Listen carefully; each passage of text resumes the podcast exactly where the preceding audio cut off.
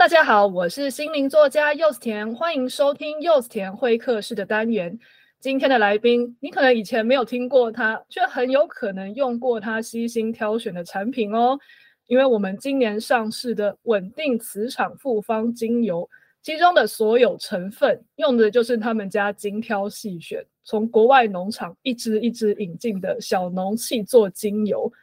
很多读者在开瓶之后也喜欢到舍不得放下来，觉得他们家的精油的气味特别的细致饱满，身体非常的喜欢。今天就要来介绍背后的创办人香气学堂的孙怡贤老师，为我们带来新书《打开心门的力量：香气抓周》。耶，大家好，我是香气学堂的创办人孙怡贤，大家好。这次终于见到孙老师出书，我都想说老师那么经验丰富，应该早就出了十本了吧。结果平常是一个默默耕耘的业内人士，但是平常不是那种很出很多书然后在外面开很多课的人，就是一个背后的藏镜人这样。对对对，好，那大家听到我们前面介绍新书的名字叫做香气抓周嘛，很多喜欢身心灵、嗯、或是喜欢精油的人可能有听过，但是有可能很多人完全没听过，想说哎，抓周不就是小孩子嘛，在那个对对对、嗯、呃几周岁的时候去抓什么、嗯、什么葱啊，抓什么钱币这种的，为什么还有香气抓周这种东西？所以我们一开始就先想要请孙老师简单介绍一下什么是香气抓周啊，而且它看起来是盲抽哎、欸，但是抽出来却非常的准确哦。那背后这种神秘的原理到底是什么啊？好，呃，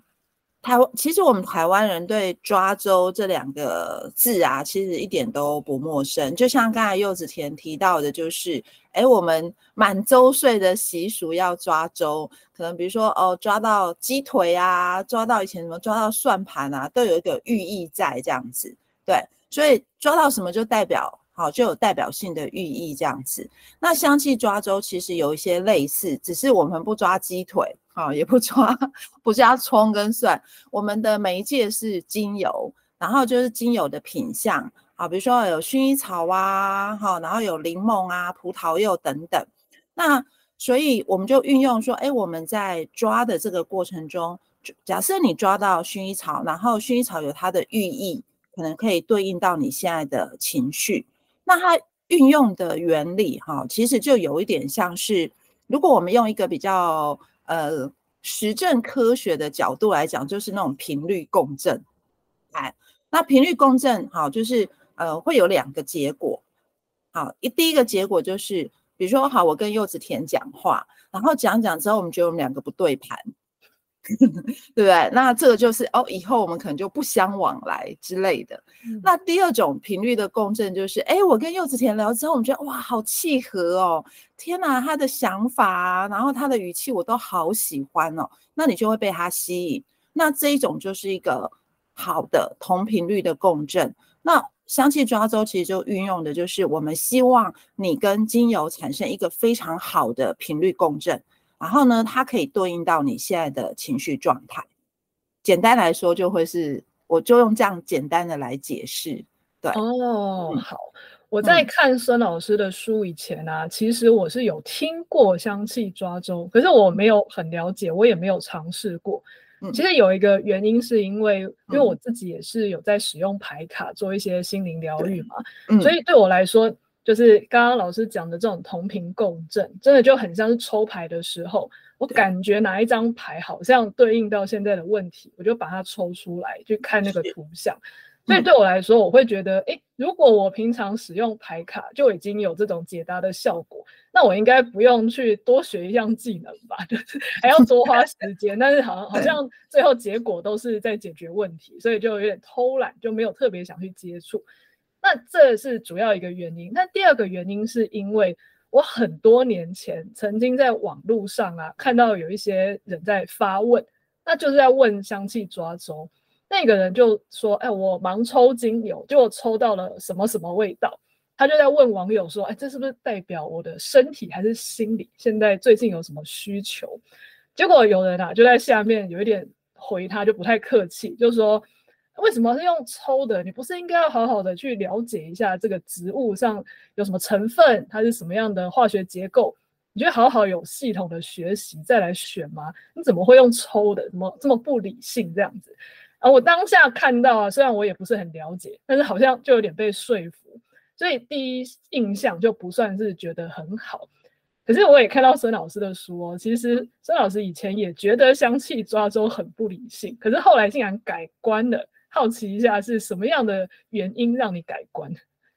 嗯，我我其实大概在呃教学，还有从学习到现在，大概大概有十八年，好，至少十八年。嗯、那我刚开始学的时候啊，呃，就是芳疗里面都会有一个很热门的 lecture， 就是香气抓周。那我那时候上课的时候，我其实超期待的。然后，但是呢。我上完之后我就太愤怒跟生气，好，主要是因为对我那时候就觉得，因为大部分对我对我认识的人大概都知道我是一个比较在专业上面是一个比较用理性思考的人，因为我觉得专业不理性的话，你就会陷入那种似是而非里面。对，然后那一天呢、啊，上课的时候老师就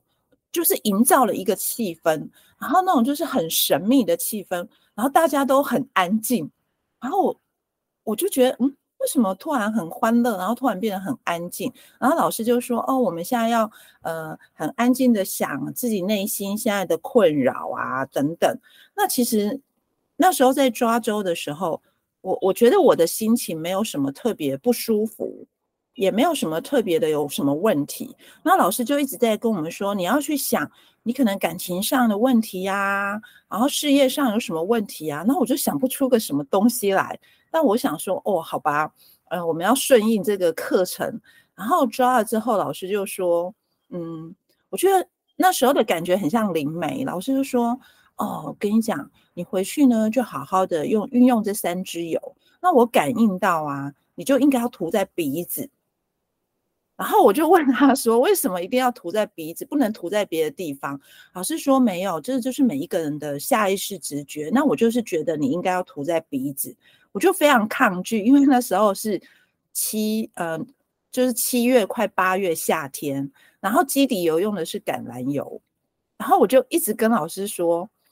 可是橄榄油涂在鼻子会长痘痘哎、欸。老师说你你不要 care 这件事情。你就是放宽心去用这样子，然后我就一直很在乎，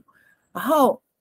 然后我就问他说：“那请问一下，这三支有什么意思？”他说：“老呃，老师就跟我说，你用完之后，下周的时候我们再来，再来，我再来回答你。”我想，哦，好，那我就用一个开放的心态。可是我其实满心不愿意，因为我觉得那个过程很像仙姑在开导，对，是我还是想说，哦，我要。带着开放的心态，那我就涂着涂着涂到第三天的时候，我就真的长了七颗痘，哇！因为橄榄油嘛，对。然后十几年前，你知道你正青春，皮脂腺正旺盛，又在暑假的时候，然后那个痘痘痛得我要死，所以我那个记录就写说，我真的搞不懂为什么要在暑假的七月，然后基底油用橄榄油，然后老师还感应我要涂鼻子，我真的搞不懂这到底是什么。什么鬼香气抓周，我就很很直白的记录我的心情。那隔周的时候呢，第三天长了大痘痘之后，我就停止使用，因为我就想办法在处理我的痘痘。对，然后处理完之后，隔周上课的时候，老师问大家的情绪啊各方面，我就跟他说，哦，我情绪很糟糕。对，我就说我情绪很糟糕，老师就说对，然后呢，我说那我的痘痘呢，我就把它处理掉。老师就跟我说，哦，恭喜你的结。解开了然后我就我就想说天哪，这根本就是灵媒的课，但我又不好意思多说什么。对，然后我从那一次之后我就觉得，嗯，香气抓周不是我可以碰的东西。对，我就带着偏见，然后就觉得，哦，那后来我在教课的时候我也从来不教香气抓周。对，然后一直到大概八九年前吧，我开始就看一些书，我刚好看到一个，呃，有一个作者叫王维公写的一本书叫《气的乐章》，那他是一个物理学教授。那想哈、哦，大家一般人对物理学教授大概就知道他是一个非常理性，然后应该要有数字观念、科学观念的教授。那他用仪器去证明说，哦，我们身体的十二经络，我们可以用数据去表示。那我就开始有兴趣，我就觉得说，嗯，我是不是误解了？对，然后我就开始就开始啊、哦、学习，然后看了很多，比如说有一些专有名词啊，什么共识性啊、吸引力法则，我就觉得我应该要打破成见，对，然后就开始去了解，然后这些植物的生长的环境啊，然后背景啊、习性啊、生理作用，还有就是它呃，可能它有很多对应的希腊神话故事，对，尤其是它的生长。好习性，我觉得这蛮重要的。那我就是用这样的方式开始去累积，又运用在个案身上，对。然后我就开始记录，大概就记录的大概几千个，快要万个的我的个案，对。然后我才开始有心想说，哎，我应该要把它写成一本书这样子。哦，对，对我从一个不理性，然后。然后开始觉得说，哎，它其实就是一个频率共振，对。而且老师以前是荣总的护理师嘛，要从这种很医学、很科学的脑袋，要转为可以相信什么同频共振啊，或是好像明明就是植物的萃取物，到底为什么可以修复人的关系？就是眼见为凭，就是虽然一开始觉得不相信。可是因为太多的经验都让你发现、嗯、哦，真的有不一样，而且对方就算不肯说，但是这一些植物的力量也能够帮到他，也就心智就从一个很铁齿、很生气，觉得这根本就是灵媒的东西，到十八年后自己出了一本香气抓周的书。对，大部分我身边的人啊，我们身边的人就比较是身心灵的人。可能他们的路就跟刚好跟老师相反，都是先从感觉啊或是能量啊开始，最后再去恶补一些哦，里面是什么样的香气分子，它可能会有什么样的作用之类的。其实这、哦、对对对这个就是精油的一体两面啊，因为植物它的力量，你不管要从能量解读，或是从分子去解读，其实他们，我个人觉得他们就很像中医或是西医，最后能治好，不管从哪一个视角去切，一定都会有一个切点。只是大家的视角可能不太一样。嗯，对。你在看老师的书上的时候啊，我特别喜欢的其中一篇就是老师提到大马士革玫瑰。这本书是老师选了三十支精油，在讲每一个精油的抓周故事嘛。嗯，大马士革玫瑰的故事啊，就有提到有一个妈妈，还有她的青春期的女儿，她在玫瑰香气的潜移默化下和解。那个故事真的非常美，所以我想要先请孙老师给简介一下这个故事，还有为什么玫瑰的香气它竟然可以修复各种很破碎的爱的关系啊？对，其实这个个案啊还蛮有趣的，就是它是我有一次去教课的时候的一个学生，然后我大概在第二堂课的时候，他就突然问我说，哎，老师呃，你有没有在接一些疗程？我说有。他说我我可以找个时间去拜访你嘛？然后我就说哦，好啊。然后那天他来的时候呢，嗯、呃，我我先说一下哈，这个个案的个性就是一个虎妈的个性。他上课的时候就是很爽朗，然后呢讲话就是铿锵有力，然后所以就是呃，其他的同学就是以他当。leader 的那种概念，对。然后来来的时候呢，他跟我聊一些什么，刚开始也是就是话家常，后来他就跟我说，老师，其实我今天来找你是有一个目的的。我就说什么什么目的？他说，因为你那天在讲一些呃芳疗的心理、香气的心理学，你有讲到一些，我觉得有对应到我的情绪。那我想要知道，嗯、呃，我我其实为什么来上芳疗课？主要就是因为我发生了好什么事情，他就开始跟我说，他说他从小呢，他两个小孩，他就是一个虎妈的角色，他把他们都是教育的很好，所以小孩就是都是以妈妈的意见为意见，所以他从来就觉得，嗯，后来到他的小孩一直到国中，就开始会有一些青春期啊叛逆，但他也觉得还好，他就觉得很控制他们。那虽然她老公有跟他说，你不要这样对待小孩，那他自己觉得我以前也是这样被我妈妈对待，那我也都很听话，就这样长大结婚啊，也嫁一个好老公，所以我一切都是为了小孩好，那小孩也没有也没有 fighting 他，所以他觉得哎，这样的教育没有什么不好。但没有想到呃，他的老幺竟然到升高中的时候就开始，就是其实国中其实就有迹象了，可能小朋友就是一直忍耐，对。然后后来到高中的时候，他说呃，我说那他就说小孩突然就开始不想跟他说话，我说那一定有发生一个导因，他说可能有吧，但因为我每次都是命令他们，他们最后也都接受，所以我也不知道是哪一个事件让他们就是对我这个妈妈很失望。所以小孩升到高中时候，小孩就开始也不吃早餐，比如说因为他平常都会帮小孩准备早餐，对，然后小孩就就就会说我要直接去上学，然后开始只跟爸爸说话，对，然后只跟自己的哥哥说话，哎，然后刚开始，呃，我这个个案很生气，他觉得你怎么这么没有礼貌，嗯，小孩竟然是冷漠的对待他，好，所以他从生气之后变成心慌，就是有点慌，他觉得哎，小孩是来真的吗？所以后来他也又哭又闹也骂小孩，但是小孩就是无动于衷，就这样三年。我说那你们就真的在同一个屋子里面生活三年吗？他说对，小孩就无视于我的存在，然后我本来从一个虎妈变得一个很孬的妈妈哎，对，他就是就是他有问小孩说我到底是哪里对不起你，你为什么要这样方式对我，那小孩是真的就很冷漠的就走开。然后他也有跟他的老大哥哥说你可不可以劝劝妹妹，然后哥哥说妹妹就就就只有跟他说只要要谈到妈妈的我就拒绝谈，对，然后他也有跟老公老公讲，然后老公也不知道怎么办，因为也劝过女儿等等，然后他就想说没关系啊，只要度过青春期可能就好了。那后来是到高三的时候，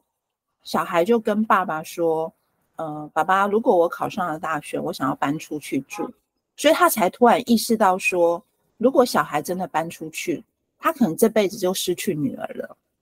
对，所以他开始很惊慌失措，所以他开始学很多身心灵的课程，对，然后他就说他也学了很多，但是在那当下都没有办法解决他跟小孩的问题。那是因为刚好我在课程里面突然提到说，其实精油带有很多植物的它原本的生长特性，有时候我们说太多还不如让它跟精油陪伴。他说因为这句话打动他，所以他就呃来找我。那我听完之后呢，他就说老师，我现在再也不是虎妈，我现在是一个很卑微祈求女儿可以跟我讲话的妈妈，所以有任何的方法我都愿意去尝试。那那一天呢，我就让他抓周，然后我他就只他没有接触过抓周，然后我只让他抓一只，他就是抓到玫瑰，对，然后他就跟我说老师玫瑰很贵呢，嘿，对，然后我就跟他说那你那你可以试试看，如果玫瑰可以修复你跟女儿的关系，你愿不愿意？他说愿意啊，他说再怎么样我都花了很多的钱了，如果这个玫瑰是可以让我改善女儿的关系，那我很愿意，对。那我跟他说，你如他说那我是拿回去送给我女儿，我说没有，我说其实嗯，你需要使用，你的女儿也需要使用，可是你送给女儿，你女儿应该会丢到垃圾桶对, 对，所以后来我就说你要想一个方式让你女儿可以接受，所以就像我在书本上面写的，她就是求助她老公，哎，她老公就跟他的女儿说哦，我告诉你，你如果你考上的时候，爸爸要送你礼物，啊，是有关玫瑰的。那女儿就觉得哇，爸爸怎么变得这么 fashion？ 哎，对，好，殊不知，对，殊不知就是呃，我们设计的一个，那我觉得这是一个好的设计，就让他在房间里面也熏香，然后也加在他的乳液啊、保养品里面。对，那他为什么可以修复他爱的关系？是因为其实他在呃很多的神话故事里面，我们大概呃应该是说我们台湾人对于玫瑰就是招桃花，跟爱情有关。那我个人觉得这个是一个比较局限的爱，比较好，比较局限的爱。但是玫瑰在希腊神话故事里面，它其实跟美丽，各种不同的知性美、嗯、还有各种不同的爱的象征。好，我讲一个、哦、神话故事给大家听，就是相传、哦、玫瑰在希腊神话故事里面是由花神、哦、就花的神所创造的、嗯、那这个花神呢，拥有一颗非常他非常非常非常喜欢的种子，这个种子就是玫瑰。那有一次在聚会的时候，然后这个花神呢就请求哦、就是在那个聚会 party 里面的各种不同的神给予他的种子呢，这个玫瑰种子祝福。然后呢爱神，那爱神就给他的种子呢祝福他说、呃、希望他就是、呃、祝福他成长之后，如果开花绽放之后有像、呃、有, 有一个美丽的样貌，非常美丽的样貌。然后呢酒神，好，酒神就是喝酒那个酒神，他就把他的酒洒在那个种子上面，就说呃，希望玫瑰好，就是拥有迷醉的花蜜，好，就那种花蜜，蜜蜂的蜜。然后呢世纪之神呢就赐予他种子，就开花之后有无限的芬芳。所以那一天呢就由各个呃各个神呢好赐予他非常非常多的一些祝福。好，然后呢最后是由太阳神阿波罗。好，那大家知道太阳神阿波罗是带着光跟热，然后这个光跟热呢就照亮了这个种子，然后这个种子就慢慢慢慢慢就长出来，就变成花苞，然后最后就开成一朵娇滴滴的花，所以它就叫做花中之后。哦，对，那我就是从这个故事里面觉得说，哎，那其实玫瑰不应该只是爱情而已，它其实是各种不同的爱跟不同的美。对，所以我就把它觉得我就把它认定它应该是可以修复各种不同跟爱的关系，所以它应该是跟亲子之爱啊、哦、亲人的爱，或者是两性关系的爱，或者是跟父母，或者是异性，或者是闺蜜等等不同的爱。对，那我就把它运用在这里，我就跟他说，那现在是你们母女之间要去修补这个爱，哎，彼此其实彼此都有都有缺陷。好，那那这半年他大概修复了半年到一年，所以我第一次接到他电话的时候，我印象很深刻，他打给我的时候，他就老师，然后就哭出来。那你知道我最怕接这种电话，嗯、因为我想说，我想说这什么事？为什么要哭？对，所以你知道我我我电话拿起来说啊喂，然后他就大哭的时候，哎，我真吓到，我就跟他说你不要哭，你发生什么事？你知道吗？通常这种就是我过往经验都是发生很重大的事情。然后他就说，我说你在哪？我第一个反应就是你在哪？你还好吗？他就跟我说，老师，我其实是想要告诉你，就是今天早上我女儿终于拿起我做的早餐，我真的好感动，然后我眼泪就崩出来了，然后我觉得我一定要告诉你，我花了半年的时间买了这么昂贵的玫瑰终于终于有成效了。对对，然后我觉得我我听完之后我也是很激动，眼眶有泛泪，我就觉得说啊，终于彼此都破冰了。对，那当然后续他们大概又花了一年多的时间，然后小孩终于就是非常的就是呃，我记得最后这个过程大概花了两年，一直到小孩大一要升大二，那最后小孩是没有搬出去。对，然后就是呃，在有一次的机会里面，小孩就是哭着跟妈妈说，他从小到大受了妈妈多少的苦他觉得妈妈太不给他面子，然后尤其是在国中的那一段时间。对，所以他就觉得说，既然妈妈都是这样子又听不进去，干脆就不要理妈妈。对，反正我有爱我的爸爸，然后哥哥也能够理解我。那其实在这个过程中，其实他的老公还有儿子，其实一家人其实在爱的上面其实都是有有有破损的。然后就是后来他我我觉得蛮好，就是他跟他的老公也有就是有长谈，才知道说其实老公也是身心受累。对，因为老公觉得老婆就是都讲不听，就是一个很虎妈很决断的角色。那儿子呢是觉得我妈妈就是这个样子，不要理她就好了。对，但是在这个过程，其实在疗愈母女的关系的时候，其实也在疗愈一家好四个人的关系。对，所以最后呃，我觉得还蛮开心的，就是女儿愿意跟妈妈做和解。对，然后妈妈也愿意放下身段，承认说其实我我真的我自以为的好，其实对儿女来讲不是好。对，所以我觉得哎，其实在这疗愈，尤其像用玫瑰疗愈的过程，其实是要花时间。对，所以我也是慢慢就是一路的陪伴这个个案，大概有两年的时间。对，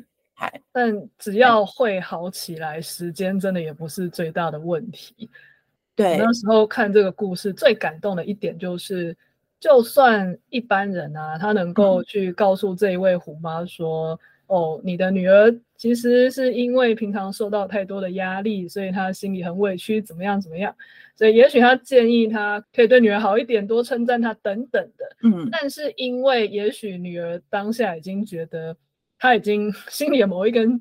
某一根线已经断了，她已经不愿意再交流，然后妈妈可能那个时候也放不下身段，所以就算别人告诉她可以怎么做，她可能也做不到。可是透过芳疗的效果，她反而就会变成是，因为书里提到的是爸爸当成是毕业礼物送给女儿，所以有一点像是大家都不用做那一些很辛苦的事情，吃力不讨好的事情，纯粹让香气扮演一个居中修补的角色，去滋润彼此的心，让彼此都开始把那个受损修补起来，然后也比较有能力再靠近彼此。那那个情况下再去对对方呃袒露心声啊，或是表达温情啊，也会更容易。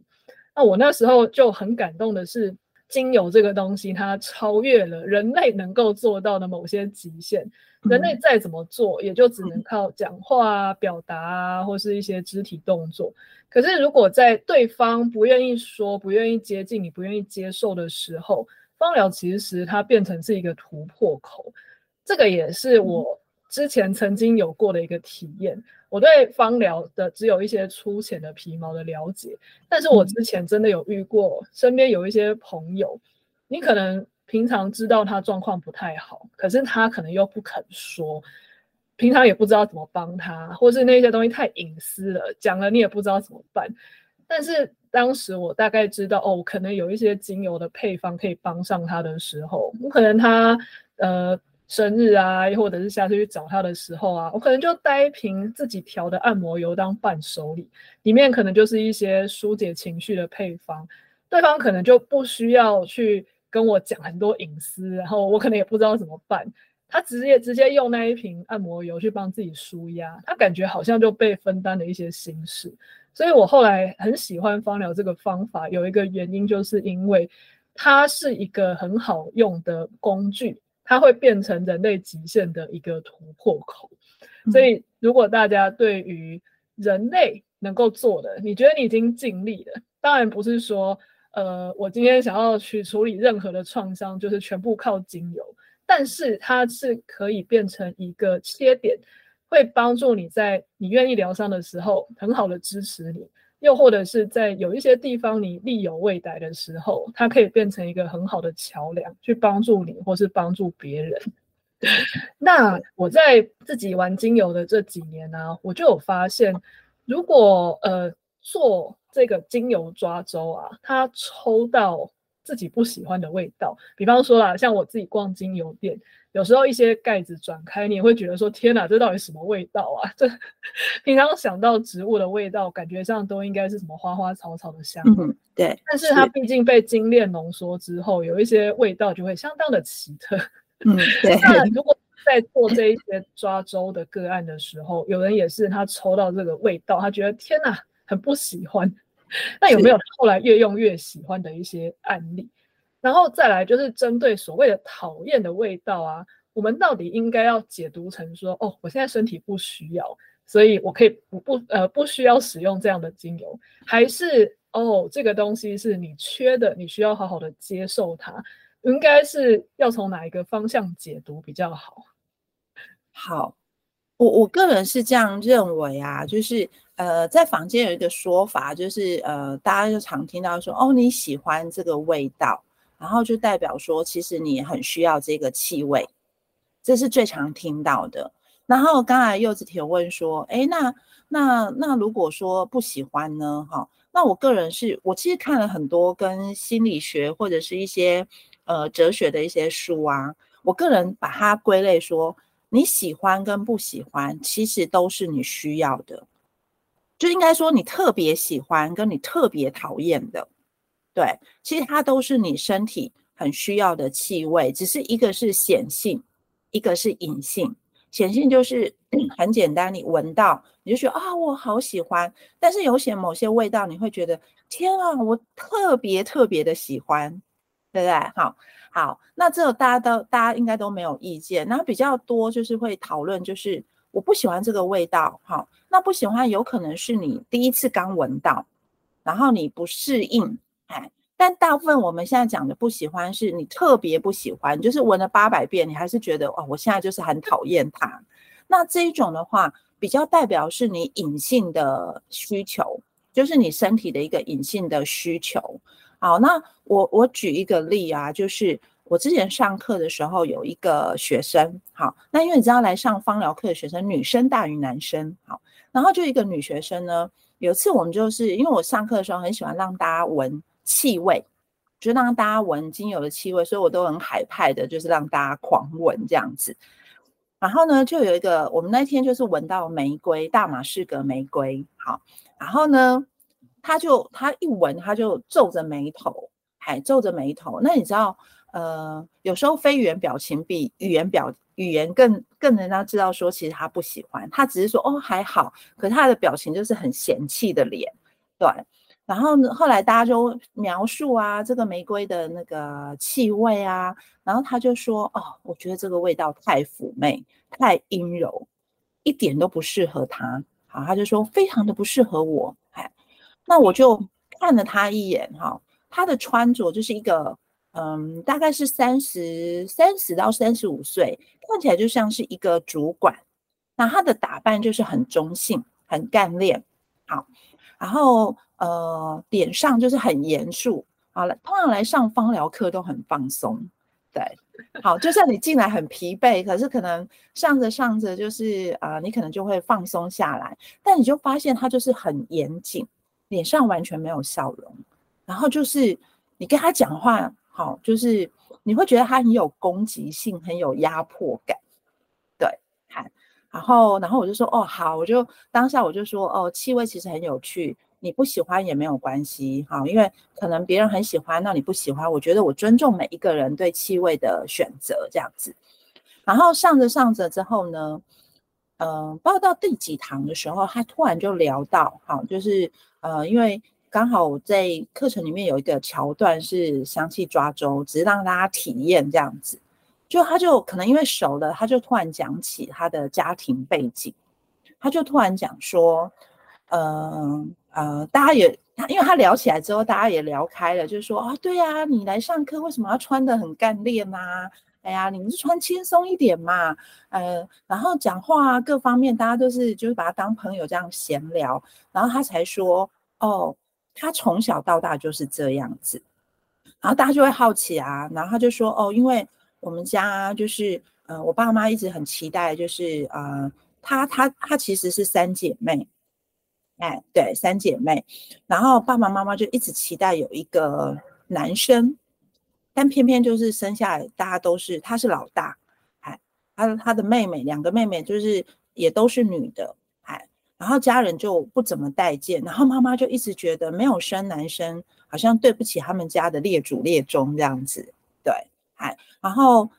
成长的过程中，就是妈妈常会说啊，如果你是男的就好了，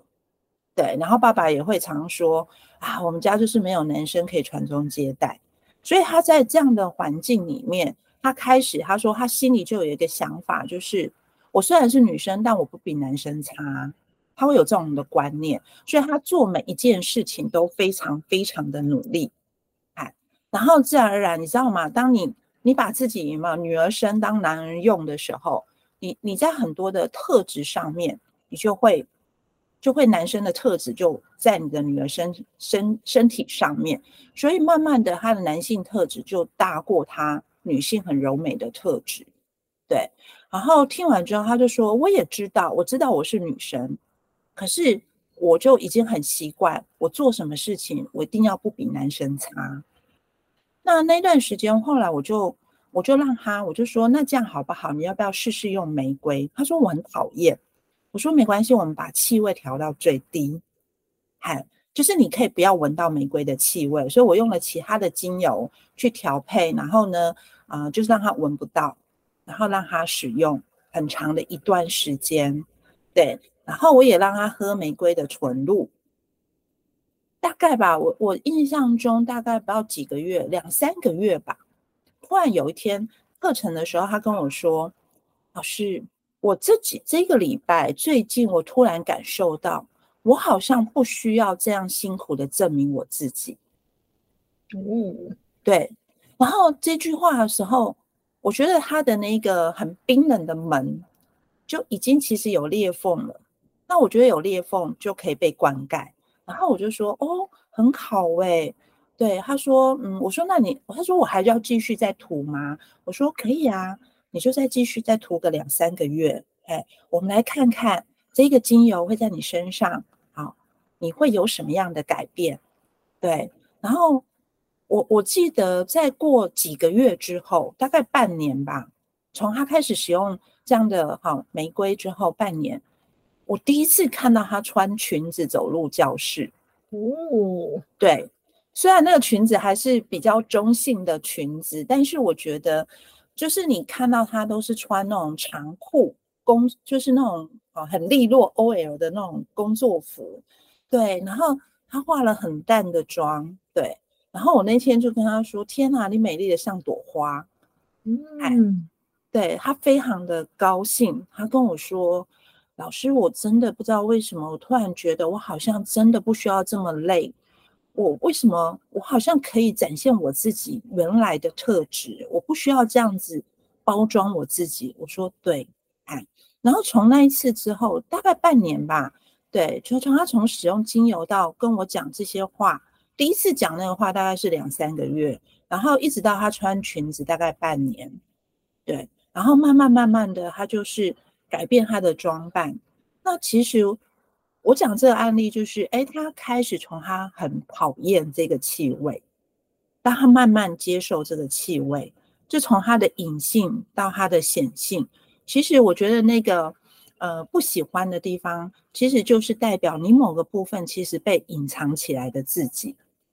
嗯嗯嗯，对。所以像有时候在抓周的时候，呃，学生会说，老师，我超讨厌这个味道，我都说没关系，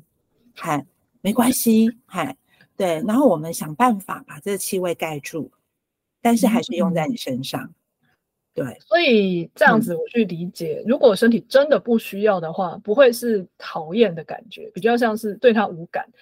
对，这样。然后如果是呃很讨厌，就到有情绪的这种很讨厌，或是有到很雀跃的喜欢，基本上都有可能是我现在很需要，大致可以这样理解。对对对。哦，哎，那这样子我好奇，想要问一下。如果因为精油是植物提炼的嘛，嗯，那所以我如果在使用这个精油的能量的时候，我透过比方说好了，我抽到柠檬，那我最近常喝柠檬汁，嗯，这样是不是也可以去补充到这样子的植物能量？柠檬精油是柠檬的皮，对，哦，然后柠檬汁是它的果肉，对。哦，那如果是其他呢？比方说，嗯，刚刚提到玫瑰。那我如果桌上插一束玫瑰，我经常去闻到那个玫瑰香，我也看到玫瑰的色泽，这样子的，我也让那个植物去亲近我，这样我觉得可以啊。哦，对，我觉得可以，因为 我, 我虽然觉得香气抓周的媒介是精油，但是因为呃它的前身是植物，所以如果你可以接触植物，我觉得更好。哦，或者我抽到肉桂精油，那我觉得肉桂精油可能有点太刺激，那我就最近多吃一些撒肉桂的什么东西也可以。我觉我个人是觉得 OK， 因为我觉得你接触它最原始的植物，嗯，其实它的能量会更强。那当然因为精油是浓缩，所以把它的呃把它的那个成分再浓缩的话，它的效用可能会比较大。可是我还是觉得，你如果你有机会，你可以接触到精油的前身，它的植物，我觉得也蛮好的。只是说一般人，你说哦好，假设你西洋肉桂，好，假设你要用两个月，假如好你要吃肉桂卷两个月，你可能会报废。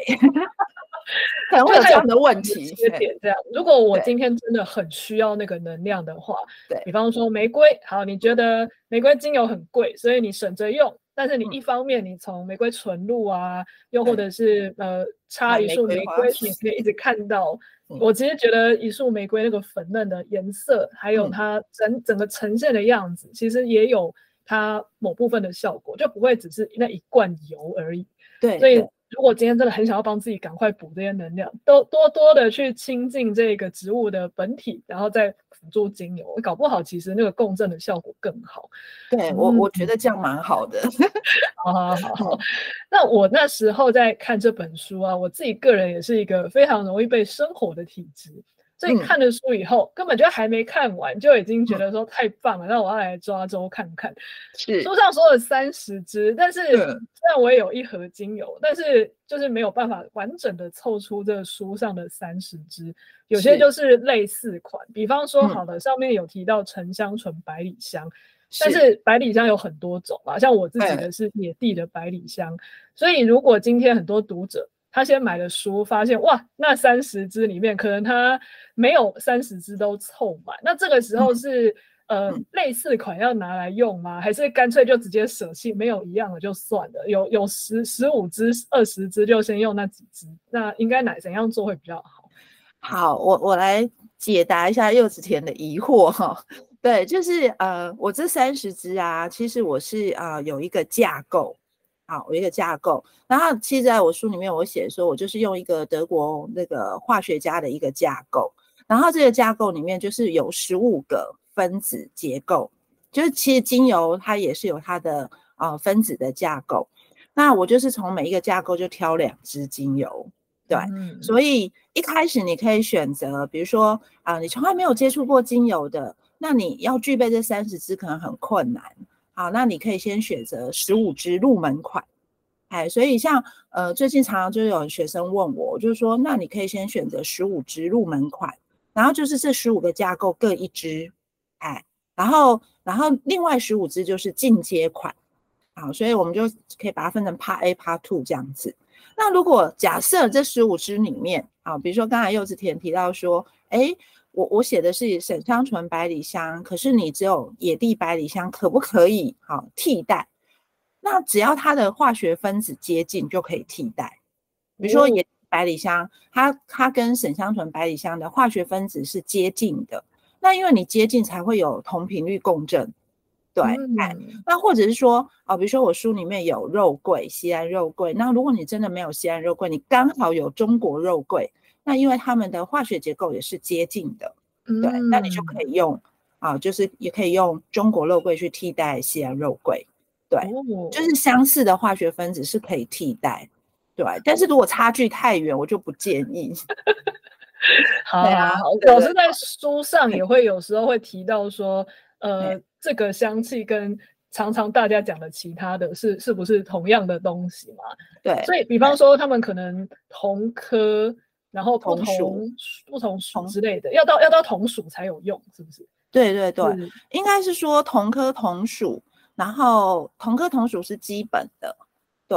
然后比如说中国肉桂跟西洋肉桂，它是同科同属不同种，哦、对对对，嗨，所以到同属就可以了。嗯、对，就是。那基本上就是以它化学分子要相接近，对，这样的频率共振比较有有它的存在意义啦。对，好好好，我相信很多新手第一时间可能要意识到它到底是不是同属，还有它有没有结构有没有相近，也没有这么容易。所以像老师有说有十五支是基本款，现在。老师可能第一时间也没有办法马上把那十五种马上念出来，所以我会把这十五种的名称之后跟老师要到，我会放在内容栏的地方，大家就可以去看。哦，三十支，如果我现在是零，那我可以先从哪十五支入手？那如果到时候大家要再进阶的话，就可以再去把另外十五支慢慢的备齐。那如果啊，今天大家先买到书，然后他是完全没接触过精油，他想要真的去试着抽抽看有没有其他的替代方案。比方说啦，像我可能直觉就想到说，哎、嗯，那我如果把精油名称写成纸条，类似这种抽签的方法行不行？还是会觉得，哎，这样其实只是文字的话，频率可能还不太够哦，最好还是真的有精油本身来会比较好。呃，我我个人是觉得哈、哦。比较，我建议比较用用精油来做抓周，因为精油它有折射率，有折射率的东西都是会有能量频率共振。对，那呃，那牌卡因为我比较不熟悉，可能要像功力深厚的柚子甜来做。对，所以我觉得香气抓周它最主要就是跟精油这个哈植物精油产生共振。对，所以我比较建议还是要有精油。那不过我分享一个，就是上个礼拜学生收到呃收到书的那个他给我的回馈，好，然后呢，我我觉得也蛮有趣，但是因为我没做过，但我我分享一下，就是那个学生跟我说，呃，他这段时间就是很很累，然后就是免疫力有点失调，然后脸上就长了很多的那种就是湿疹，哎。然后呢，他就说他看到书的时候呢，啊，因为我的封面就写打开心门的力量，他就觉得说啊，他的心好、啊、就是很需要有一些力量。然后呢，他其实也有很多精油，可是他说他那天就是累到他也不想去拿他的精油盒把这些精油都挑齐，他就做了一件我觉得还蛮有趣的事，他就想着他最近到底是为谁辛苦为谁忙，然后呢就直接盲抽我的书。他就打开，用翻的这样子，对，他就直接翻。哦、然后呢，我说，然后呢，他说老师你知道吗？我就翻到岩兰草，然后我就把岩兰草那篇故事看完之后，嗯、我就发现天啊，太对应我现在的状态了。嗯、然后他就默默的拿出他的岩兰草精油，然后岩兰草纯露就开始湿敷，然后涂全身这样子。然后我说，然后呢？他说，然后啊。我告诉你，我敷了两天的岩兰草纯露，我的脸上的异位性皮肤炎好了一半。哇，对，然后我就跟他说，这不是我教的。可是其实类似的什么翻书占卜，真的也蛮多人在用的。我之前也发现，我自己出书的时候，我请大家去可以去盲盲测，自己翻到某一页，看到自己哪一句话对自己有共鸣，就很多人都说哇，那一句话就超精准的打中他现在的问题。所以搞不好其实共识性运用得当的话，是真的怎么用都可以。不过就算我们用这种方式，就是用翻书抽啦。那书上其实也会教我们要把抽到的精油调成按摩油涂在身上，所以大家如果用翻书或是用抽签，就算就算是准的，可是就没有后面那个疗愈效果，嗯、所以还是鼓励大家可以慢慢的把这一些精油带齐。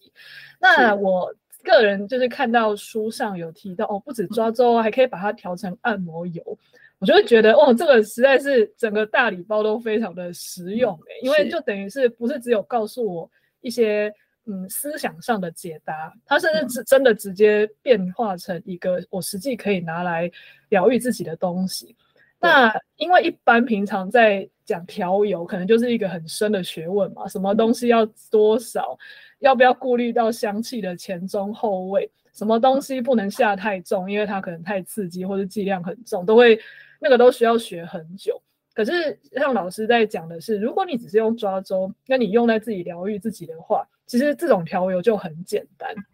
对，那我想要先请老师分享一下，如果我今天抽到三支好了，那我想要把它调成一个用在自己身上的按摩油，有没有建议我一次要调几ml，还有浓度大概多少会比较安全一点？好，我一般呢、啊、都会建议学员就是先调 十 C C， 对，然后浓度就是抓 百分之三， 对、嗯、然后所以 十 C C 百分之三 大概就 total 就是 六滴、嗯、那香气抓周我们一般呃我呃大部分都是抓三支精油，然后或者是真的呃有一些状况是抓一支，那我们用三支来看的话就是各两滴。嗯，对，我都跟学生说，呃，各两滴让它平均，哎，那这样的话浓度不会太高，哎，然后呢，你调完之后呢，你可以放在你的滚珠瓶或精油瓶都可以。然后你可以比如说呃洗完澡之后你就涂在你的肚子。哎，那为什么要涂肚子？因为呃现在在医学上面有证实说，哎，我们我们的大脑有没有？我们接收很多讯息，其实都从大脑进来。但是呢，因为我们经过我们社会化的一些教育，有没有？有时候太多的情绪我们不能展现出来。这时候你要怎么消化情绪？那些情绪其实都到肚子，所以肚子有一个名称叫腹脑，腹部的腹。嗯、对。然后其实，嗯、呃，那这个这个腹脑的名词呢，其实也有被证实。好，也被证实。那我举一个例，比如说，假设呃有人告诉你一件可能对你来讲就是非常愤怒的事，你当他听了就很愤怒之后，你会发现你突然哎、欸，有些人就肠胃道有没有突然生气，然后就、嗯、吃不下，或者是、oh. 对不对？突然胃痛，所以其实你会发现那个传递神经传递的讯息非常的快。那所以有时候我们很多很多的情绪。我们大脑会把它压抑下来，然后直接透过神经传递就是到腹部去了，所以腹部呢就会累积你很多很多很多的情绪，好，然后一直到你有一天大爆发。嗯，对，所以这时候呃调好的油你就涂在肚子，它会去慢慢慢消耗你过去曾经沉淀过的一些负面情绪。哦，好，对，所以我就是拿一个十 ml 的空瓶，然后我把这三支各滴两滴进去，总共六滴，再把基底油倒进去，然后把它摇匀。接下来我就一整个礼拜就这样去涂肚子，对对对，其实就是一个比较自由的使用方法。这样，对，哎，我倒是很想要问一下，像滚珠瓶啊，我之前也、嗯、我会想说这是一个比较容易的方法来使用，可是我后来发现，因为滚珠瓶它会接触到，比方说汗水或是皮肤。嗯，所以我用了可能一个礼拜之后，我就会发现里面有一些漂浮物，我想说这是变质的嘛、嗯、对，所以滚珠瓶的使用是不是其实也要担心，就是不要接触到，比方说呃可能会有汗水，我就算涂在手上再抹，手上有手汗可能就会被滚进去，直接涂在肚子上，肚子可能也会有一些什么呃油脂或是汗水之类的，那那一瓶有时候有点容易变质的话该怎么办？呃，我我其实如果说是自己使用嘛，一个礼拜内，我觉得我会用，因为它携带方便。因为像有的学员，嗯、他一天会用两次，可能早上一次，然后洗完澡一次，他可能就带出门。那滚珠瓶的确是比较方便，嗯、所以滚珠瓶我就跟他说一次性，你用完就丢了。哦，对，对。那如果你你要调多一点，我就会建议用那种玻璃的滴管瓶。嗯嗯嗯，对，因为那个就不会滴管就不会接触到你的皮肤。哦，好，对，好，真相大白。我之前就想说，天啊，那这一支里面看起来有一点变质，对，还能不能继续用？不要要弄到十 ml， 因为我最近练习的那一次我是调五 ml， 有点不够擦，真的是真的。对，呃，所以我们就是调十 ml， 然后早晚也 不, 不一定要什么时候啊，就是可能对对对，擦一擦，洗完澡擦一擦，就是让自己一边按摩的时候，其实我自己会发现，我有意识的去感觉擦的时候跟身体对话的感觉，其实效果搞不好也会真的加强，因为它就真的在作用在你的腹脑上吧。其实在这个时候，如果我们一边看电视或者一边在滑手机，嗯、可能也会错过一个跟自己的情绪和解的机会，所以会鼓励大家一边在实验的时候，一边可以把这个当成是一种me time时光。是，那我这边就要跟老师分享一下，我那时候被书生火，就想说太好了，那我自然我就要把这一些精油拿来去实验。嗯、那就如同刚刚说的啦，我有一些精油没有完全一样，或是有一些精油没有，但因为实在太想试了，所以我就想说算了，反正就试试看嘛，就算。我呃，应该说，我心里也会觉得，我缺那一两支没有相近的精油，嗯、我也不见得真的会抽到那一两支啊，我就先试试看。好，那因为书上有提到，一开始可能你不用想问题，或者你想问题也都可以。那我那时候是想说，哎、欸，最近好像也没有什么大问题，可是就是心里有一点卡卡的，但是也不知道确切有怎么样。那干脆这种不知道什么的时候，请精油来处理，这是一个很好的桥梁。所以我那时候就是。照书上讲的，就抽了三支。那这三支呢，分别是完全依兰、跟拿来凑数的野地百里香，还有乳香。是我那时候看到野地百里香，我就想说啊，惨了，我还没有办法问孙老师，这我没有沉香醇百里香，但是有野地百里香，到底能不能替换？那我心里就跟自己说，嗯、它也是一种植物啊，就算跟书上的解释可能没有百分之百相近，嗯、那但是它也是有百里香的特性嘛，所以我就从比较强烈的百里香的视角去解读它，应该可以，因为野地百里香的味道确实比较强烈一点。是，好，那我那时候呢？就完全的出现了我刚刚前面问孙老师的问题，如果没有很喜欢味道怎么办？嗯、因为完全依然的味道实在很甜啊，那我本来太妖娇了，像老师刚刚前面讲说那种比较理性、比较中性、比较严肃的人，我觉得我心、嗯、听到刚刚那句话，我心有戚戚焉，就是我觉得我平常也是这样子的人，所以我那时候闻到完全依然，我就想说。天哪，这怎么会这么的这么女妖娆女性化？还第一次就被我抽到，然后野地百里香又忽然走另外一个极端，就是哇，怎么那么强烈，很很战士的感觉。我也没有喜欢那么强烈的味道，嗯、只有乳香，嗯、原本就喜欢的。但既然都抽到了，我想说，好吧，这三支真是我平常不会想要凑起来的味道的，我就来调吧，嗯、我就把它调成一瓶按摩油。我就开始每天这样子按 拿, 拿来按一下自己的肚子，结果我就有观察那几天发生的一些改变，因为我自己的体感啊，我是觉得完全依然跟野地百里香他们真的就是两个蛮极端的不同的能量，嗯、可是乳香又有一种圆融跟调和的感觉，所以 我, 我第一时间的解读可能就是也许我要学习在这两个极端中找到一个属于自己的平衡吧。嗯、然后那阵子我就有发现，我在用精油的时候，我的思想真的会有一点改变。比方说，我注意到我原本是一个我觉得只是小小的不开心，干脆就不要讲开，算了，自己消化，嗯、自自认为自己的调适能力还不错，可以对，可以去那、呃、消化一下自己的情绪，然后感。改变一下自己的想法，不要一直都觉得对方这样子是不好，嗯、就很容易很多小小的擦撞，我都会觉得、嗯啊、算了就配合吧，啊算了就忍一下，算了就不要把对方想得这么糟糕。嗯、但是我在使用那段精油的时间，我就忽然就那个把自己刹车的那个东西忽然就比较松了。我发现我遇到小小的也不见得是不开心，可是以前我绝对就只是会觉得哦好吧，就就忍一下，但是这个时候我却会用一种呃比较圆融的方式方式问他说，哎，那你为什么会这样子讲？你为什么会想要这样子做？那我并不是用一种呃冲突的口气在跟对方说，然后也不是忍耐，而是用一种、嗯、我我开始觉得我应该要有权利好奇的询问你原本的意思，或是或是以前我可能有别人有一些邀约或是一些建议，我可能都会觉得虽然那个时间不太方便或是不好意思拒绝，就就会稍微自己去调试一下，然后就努力的去接受这样子的邀约。但是像呃这个时候我就会问自己说，诶，为什么我要忍耐那个小小的不舒服？我其实可以跟他说，诶，那个时间可能不太方便，那不然我，但是我还是有意愿的。那不然我们就改成什么时候吧？以前我真的就会觉得不想要给人家添麻烦，或者不想要有那种有点小尴尬感，就会无意间忍受很多小小的不舒服。但是在那个时候，我用了这个精油，我就发现我会问自己说：那那个小小的不舒服，你真的要一直小容忍吗？你你真的可以用一个比较中性、圆柔又勇敢的方式去解决。所以我当我发现我开始比较敢开口，又或者是比较敢先站在自己舒不舒服的立场去想的时候，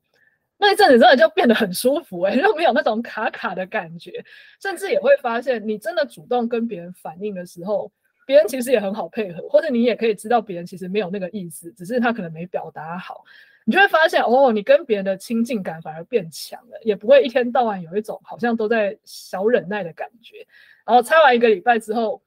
虽然那个精油就擦完，我就没有再重新调一次，可是我从那一个礼拜的经验，我就累积到一个课题的，怎么讲？我就意识到自己有个课题，就是啊、呃，太容易觉得息事宁人或不讲，叫做一种成熟，但实际上真正的成熟，搞不好就是用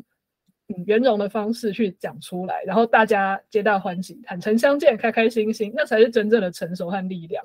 啊，这是我个人的经历，然后我分享给听众朋友跟孙老师的时候，就是想要告诉老师说，嗯，我以前从来没有觉得自己会调油，结果没想到用抓周调油还真的很有效，还解开一个原本没有看到的心结，我觉得超开心的。对，有没有觉得自己好有成就感？超级有。对啊，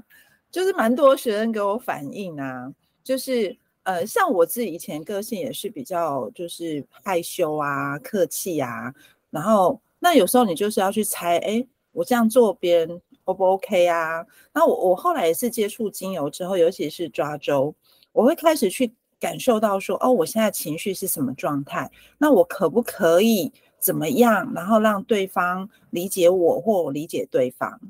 对，所以我后来就发现，哎，这个过程让我开始变得勇敢。嗯，对。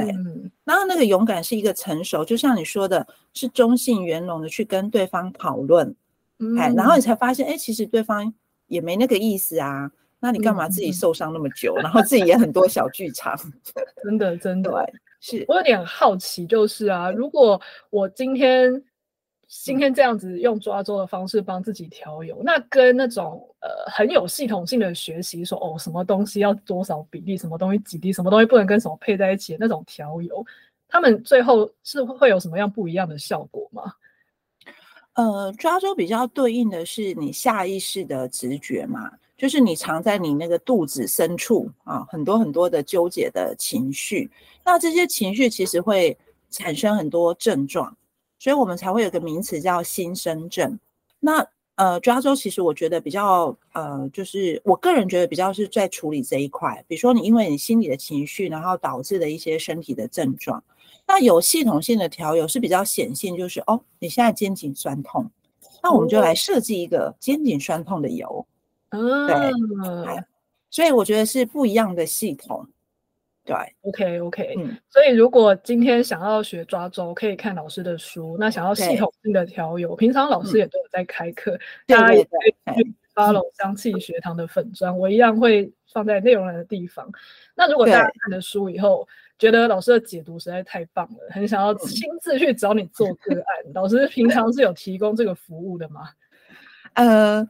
我本来其实我一直都有在做疗程哈，就是我为什么可以累积到快那么多的个案，就是因为我觉得身为一个讲师，应该要临床跟理论是并行的，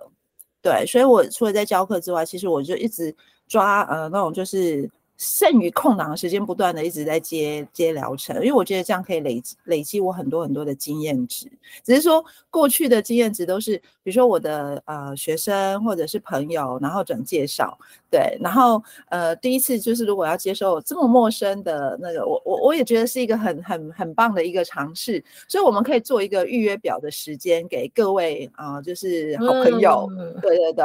然后就是让大家来预约，然后。然后那个精油呢，也是就是说，刚才就是我们私下也有聊说，哎，那三十精油其实呃，原本我们学堂设计的是十 C C， 但因为为了就是太多，因为这本书出来这一个月，其实一月一号才要上架，但是预购书世界太需要这本书，所以提早印好。对对对，然后呃，所以我们会特别定制那种五 C C，